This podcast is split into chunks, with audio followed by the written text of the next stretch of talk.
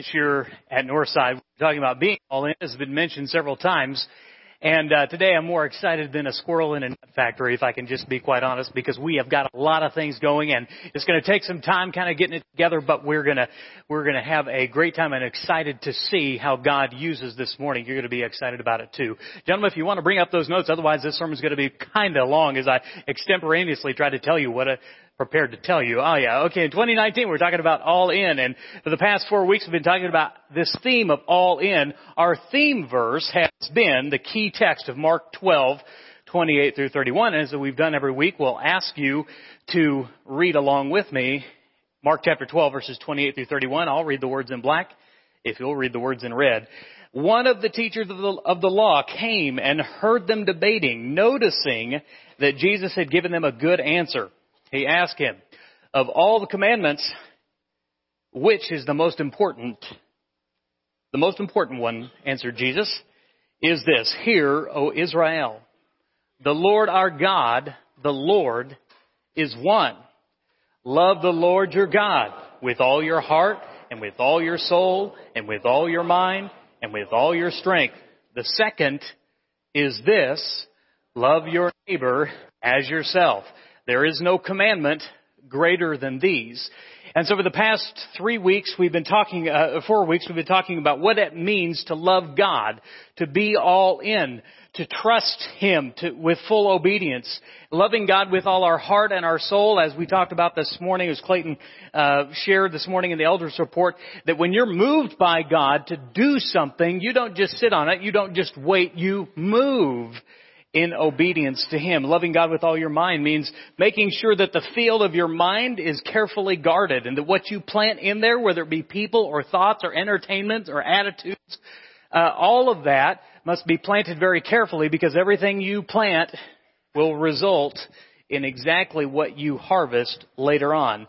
And last week we talked about loving God with all your strength and how every single person here has been given gifts. There's no question in that. You all have strengths and abilities for sure. The question, though, is whether you'll use your gifts, your abilities, your strengths to glorify Him and to build up the body, or if you'll just use those for yourself. So all of that is very good. But can I just be frank with you? I know you normally call me Toby, but if I could just be frank with you this morning, all of that is concerning someone we cannot see or touch or hear.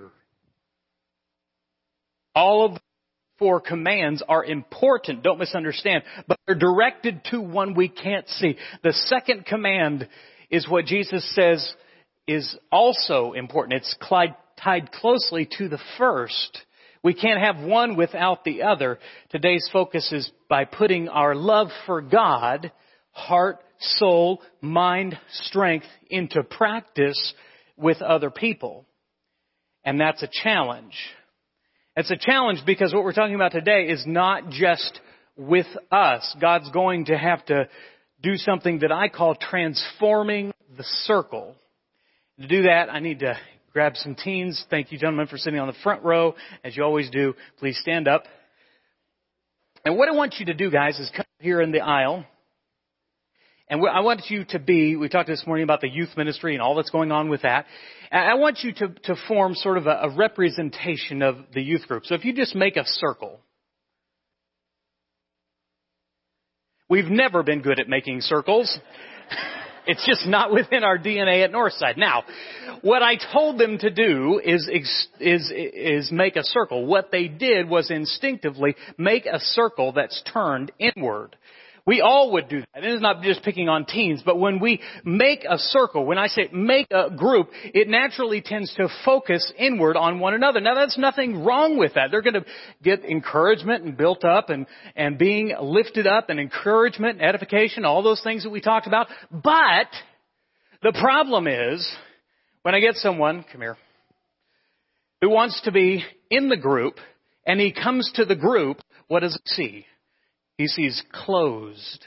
He doesn't see any opportunity. Now these may be very nice guys. I'm not saying these are But the unintended consequences in making a circle is sometimes somebody's left out of the circle, and maybe even the people in the circle are not even aware that there's someone outside the circle who wants to be in the circle. And so to change, to transform how we love our neighbor, it's important for us to think about transforming the circle. You can have a seat for just a moment. Now I want to ask you guys to do a complete 180. Just right where you stand, just do a complete 180. You're forming a circle, but it's an outward focused circle. We're still connected together, but we're looking together. Now, if you guys could just take one step out. You're still connected, you're still in a circle, but you're looking outwardly, and you're leaving room for others to join and connect in the group. In the church, in the body, the reason these two commands are so essential is first you have to have a circle that loves God with all their heart, with all their soul, with all their mind, with all their strength. And you have to have a circle that's outward looking, looking at their neighbor. And while that makes a cool illustration, that is easier said than done. Gentlemen, have a seat. As we think about transforming our circle, I want to not give you an illustration. I want to tell you a story, but it's not originally my story. It's Jesus' story. You'll find it in Luke chapter 10, chapter 10, verse 25. If you're using one of the pew Bibles, you'll turn to page 1115. And I'm going to read for you this well-known story. I hope you'll follow along. Luke chapter 10, verses 25 through 37, known as the parable of the Good Samaritan. Behold, a lawyer stood up to put him to the test, saying, "Teacher, what shall I do to inherit eternal life?" And he said to him, "What is written in the law? How do you read it?" And he answered, "You shall love the Lord your God with all your heart and with all your soul and with all your strength and with all your mind, and your neighbor as yourself."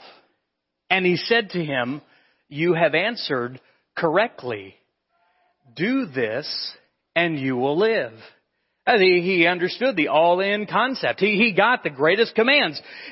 But the scripture says this, "But he, desiring to justify himself and to Jesus," you can almost get the sense that there's just one more follow-up. Who is my neighbor? You see, to us, we in 21st century as Gentiles don't pay much attention to that. But the Jewish teachers and the laws and the scribes and the Pharisees, they debated on this concept of neighbor. Who was your neighbor? They knew you were supposed to love your neighbor, but who was that?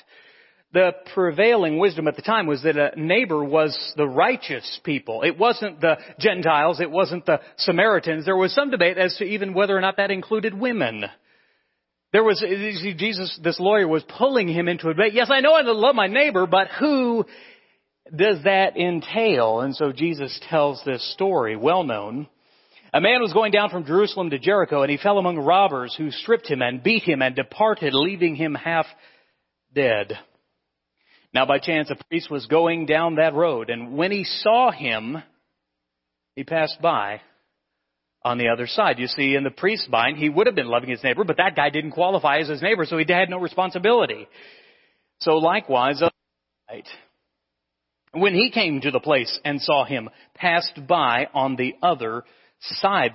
The priest and the Levite both knew the law, memorized the law, knew the commands, just as this lawyer did. And very likely, they did the very same thing the lawyer would have done. And considering themselves righteous by the law. Because that person clearly didn't fit into the category of what qualified as a neighbor. But a Samaritan, by the way, they would not have considered a Samaritan a neighbor, as he journeyed, came to where he was, and when he saw him, he had compassion, and went to him and bound up his wounds, pouring on oil and wine, and then he set him on his own animal, and brought him to an inn and took care of him. And the next day he took out 2 denarii, which is about 2 days' wages, and gave him to the innkeeper, saying, "Take care of him. Whatever more you spend, I will repay when I come back." And with which of these three, now we're back to Jesus, which of these three do you think proved to be a neighbor to the man who fell among the robbers. Now, you need to understand that what Jesus has done is what Jesus always does, a little rabbinical jujitsu here. He has turned the question around. See, the original question was, and who is my neighbor? That man, that lawyer, thought of the neighbor as a noun. But Jesus says this, which of these three do you think proved to be a neighbor? He transforms here the word neighbor from a noun into a verb, from a person into an action, from a way of thinking into a way of living. And that is the lesson. He said to the man, which do you think? He said, the one who showed him mercy, clearly, obviously. And Jesus said to him, go and do likewise. Now, if I can be just honest for a minute, because we all know the story, but if Jesus is answering this in the question of who is my neighbor, let's observe a couple of things. Number one, this is wholly unnatural. Jews didn't associate with Samaritans, we're later told in the book of John. This was something outside of the boundaries. So Jesus is calling to love them that goes outside of a boundary. Secondly, it's inconvenient. This man had to stop going where he was going on a hard and difficult path from Jerusalem to Jericho. It's quite a treacherous route. It was known for robbers and thieves staking out people who would wait to pounce on these people who are traveling, especially those who are traveling alone. Now, this man going on his own journey had to stop where he was going and intersect where another person was, not seeing that person as a problem, but as a person who needed help. That's very inconvenient. I don't know if you've ever had the experience where you were headed somewhere, maybe somewhere very important, maybe someplace to like church, maybe a church event, and you saw someone needing help. You could help them. It was within your power to do so, but something within you stopped you because you were headed to a better place because God had a moment of holy interruption and you failed to yield. Loving our neighbor is not only unnatural, but it is often inconvenient. It is interruptive to our lives and our plans. This is especially dangerous for a type A like me. If you're a type A, you know we have a to-do list. We have an agenda for the day. We have things to get done that will not happen unless we make them happen. And when God tries to wholly interrupt you, we often fail when it's time to obey. The third thing we note here is that this story shows us that love is costly. The man, the Samaritan, says that he had compassion. Now that word's kind of weird because there's a lot of people who have compassion, but they have compassion with other people's money. They have compassion as long as it doesn't involve them. Even in American compassion, often, even though we mean well, what we tend to do is just throw money at the problem instead of taking time with a person. That's the difference between compassion as Jesus explains it. He went to him. He bound up his wounds. This man is getting his hands dirty, probably bloody, as he bandages him up and stops the bleeding and tends to the bruises on this man who's been attacked, pouring on oil and wine, which is kind of a first century first aid kit, if you will, that travelers would often carry with them. And they use this to provide some temporary healing from the pain. And then he set him up on his own animal. You realize that this man had been riding on that animal. Now he was reduced to walking because someone else who could not walk was now riding on this animal, who was taking the tool that he had intended for himself and was now using for another person. And the next and he brought him to an inn and he took care of him. So the care wasn't just on the roadside. He walked with this man, brought him to a place where they could let him lay in bed for a couple of days and heal. And then he tells the innkeep, he gives him 2 days' wages. Think about what your wages typically for a day. Double that. Find a man who's on the side of the road who needs help. Stop, help him in whatever way he might need help. Take him to a local hotel and pay for 2 days of lodging. And in addition to that, tell the guy at the front desk, there's my credit card, there's my debit card. Whatever charges he racks up, they're mine. I've got them. If you need to run to the hospital, if you need to go to Walgreens to get some pharmaceutical, if you need to get some medicine, you just put it on that card and it'll be taken care of. It's audacious. Take care of him, and whatever you spend, I will repay when I come back. So it's unnatural. It's inconvenient. It's costly. It's audacious. This is the kind of love that Jesus calls us to. And we need to understand that the second command is so greatly important, but may we not discount it because it's the second.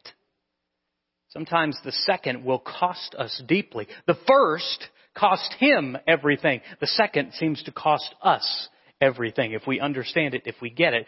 The story is compelling, and the command is quite clear. You don't have to be a Bible scholar. You don't have to know the Koine Greek to get this concept, to understand what point Jesus is trying to make. It is hypocrisy. Hypocrisy.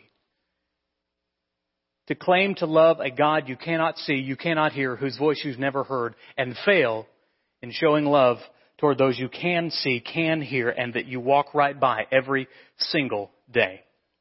Remember, Jesus tore down all the boundaries. Some people would say, well, that person's not my problem.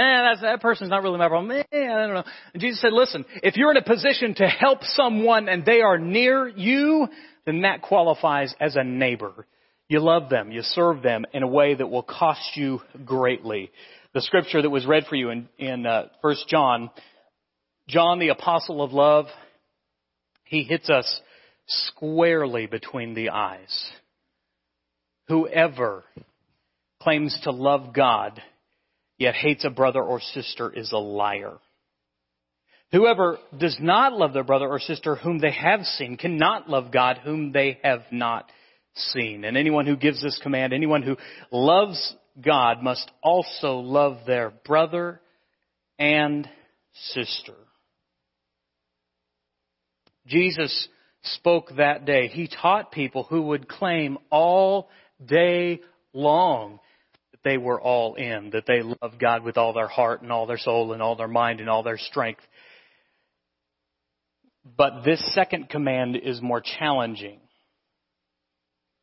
These people who claim to love this unseen God and memorized his word and studied and debated his word and thought about him and praised him regularly, gave to him, thought in every way about how they might please him, would walk right by their own brother or sister in need. And Jesus says, that's hypocrisy.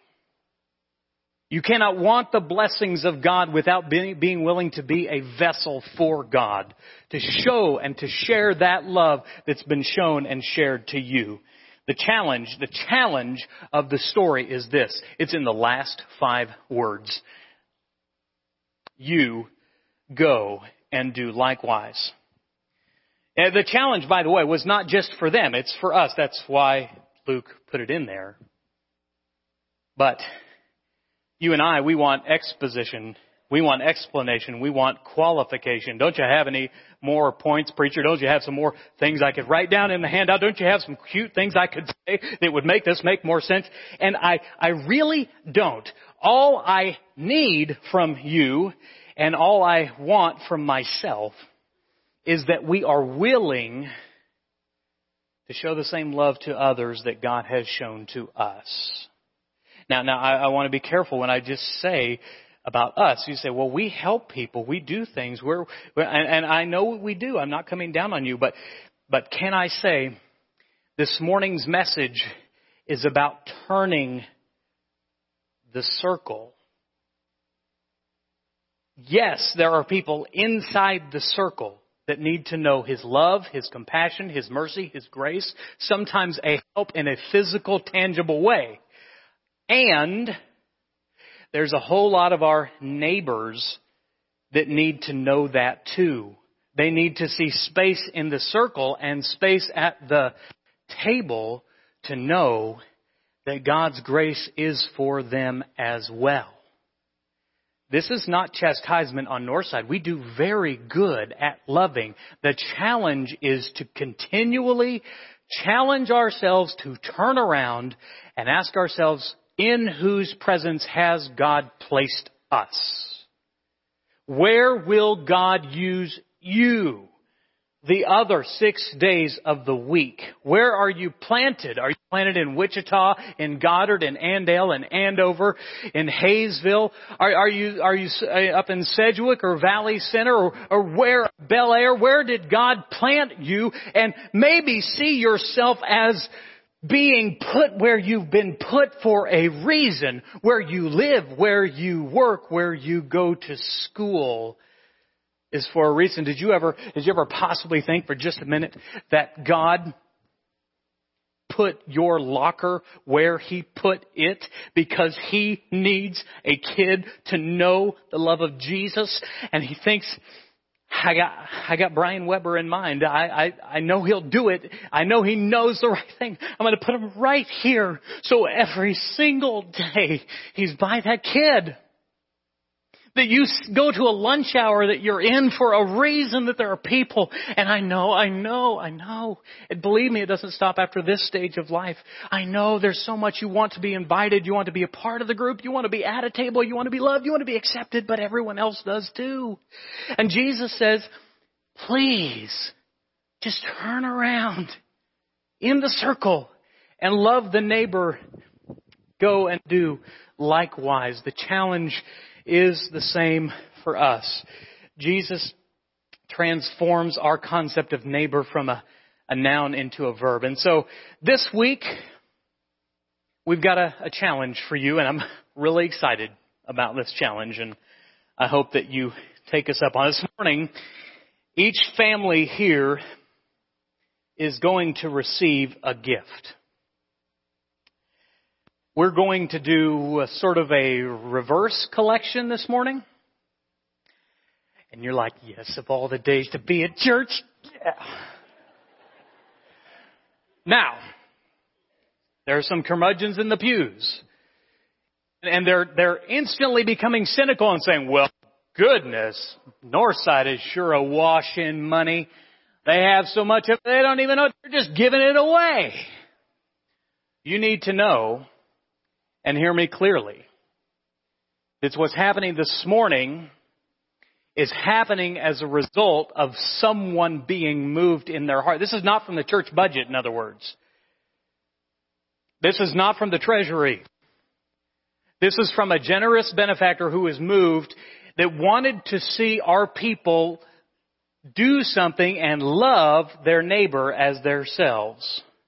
And so because of that person's gift, you and I will have a tangible way to help bless someone else. This morning, as we do this reverse offering, you need to know there is no shame. For the first time in your life, there is no shame in taking money out of the plate. As the servers, you can tell, are lined up, they have plates with envelopes. These plates are not for you to put something into, but rather for you to take something out. We have about 400 envelopes. And it does say Northside on there, but just to be clear, this is not from Northside. They just used our envelopes. What's inside that envelope is a cash gift. Now, it's not a, well, you want to know, don't you, how much is in there? Every envelope has $10,000 in it. Now, I've set you up for disappointment, haven't I? Good. Okay. Every envelope has between $4 and $15 in that envelope. It also has a piece of paper. We want, and this is super important, we want each family to take an envelope. As you noted, I said there's 400 envelopes. We have way more than 400 people here. This is a one envelope per family. So at this moment, while I'm talking, and some of you are on your phones anyway, go ahead and in the family group text, just, whoever volunteers to take the envelope, just say, I got it. Okay? So there's no confusion. If you get after service and the four of you have four envelopes, then three of you bring those three envelopes either back to me or Greg, the treasurer, and we'll get them redirected. But one envelope per family. Before you open the envelope, we want you to go home. We want you to take intentional time together as a family and pray over how God wants you to use this gift. to bless someone else this week. Now, again, I want to be really, really clear that you don't sort of pull the money out and say, well, let's just throw money at something. That's not what this is designed to do, okay? This is designed for you and your family, and if you want to, you know, maybe join up with a prayer pal or something like that, but talk together, pray together, and ask God to lead you to an opportunity to bless someone else and to share God's love. I'll give you an example, okay? Let's say that you receive an envelope that's $15 and you go home and you pray, we want to help somebody in the neighborhood. And you find out that someone in your neighborhood, someone on your street has a terrible family, you know, a death in the family or a tragedy. And you could use that money and go to the store and buy the materials to make a meal and just bring that over to the neighbor and say, we want you to know that God loves you and that we love you, and maybe do like the FedEx girl did and stop and pray with them. That's one example. There's 10,000 examples. I really want to encourage you to be creative in what you do. Remember, this is an outward focus. I know you're thinking right now, some of you are very perceptive. Well, I know somebody here. They're right over there. I could just deliver that money right to them. I know they've been having a hard time. Okay, those are good thoughts, but we're missing the opportunity to transform the circle. My goal is that the envelopes that have been donated, the contents thereof, would leave this place and bless and love and serve a neighbor, whoever that is in your world. So people want to know, well, what if I only get $4 and I got a $20 project in mind? You are more than welcome to add your own funds. That's fine. But if you don't have extra funds, Mark Yakely volunteered. Just send him a text and he'll send you a Venmo for whatever you need. So thank you, Mark, for that. Okay, after your family does this, what we would like you to do is for someone in your family to fill out the blank piece of paper. And there's two sides to it. And one side is what you did, and the other side is what impact it made. Okay? And when you write that down, and you don't have to put your name on it. Even if you did, we're not going to share. We're going to have this box out in the foyer called the Loving Others Challenge. And all I want this to be full of is those pieces of paper. Anonymous. I just want to know. I'd like to be able to share with the benefactor, here's what your gift allowed to happen in God's name to show love to others, to show love to God's people, to show love by God's people and to our neighbors. So that's where the box will be in the foyer. Look for that as soon as you've taken that project. Fill out the piece of paper and put it in the box that you see in front of me there. Okay, servers, at this time, if you'll come forward and take your normal positions, we'll pass the plates. Again, please take one envelope per family and take us up on the challenge to do that this week. As we pass the plates, Mark's going to lead us in a song. Love one another, for love is of God. He who loves is born of God.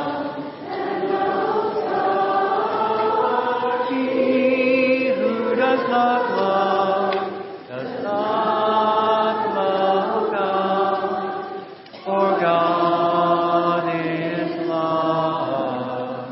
God is love. Love bears all things.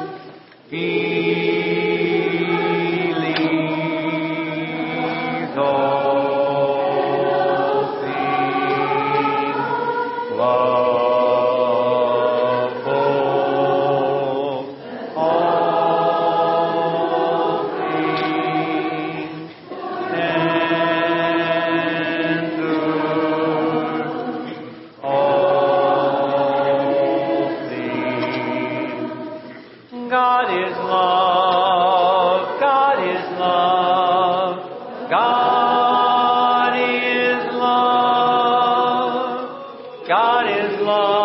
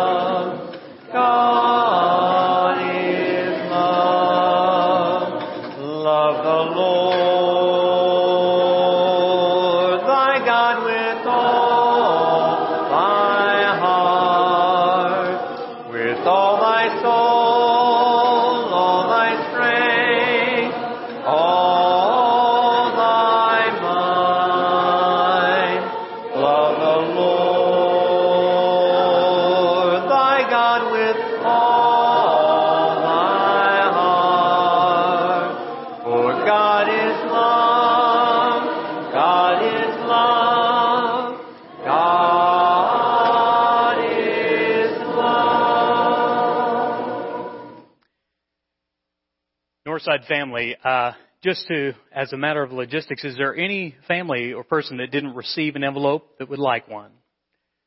All right. Now, your challenge this week is to go and do likewise.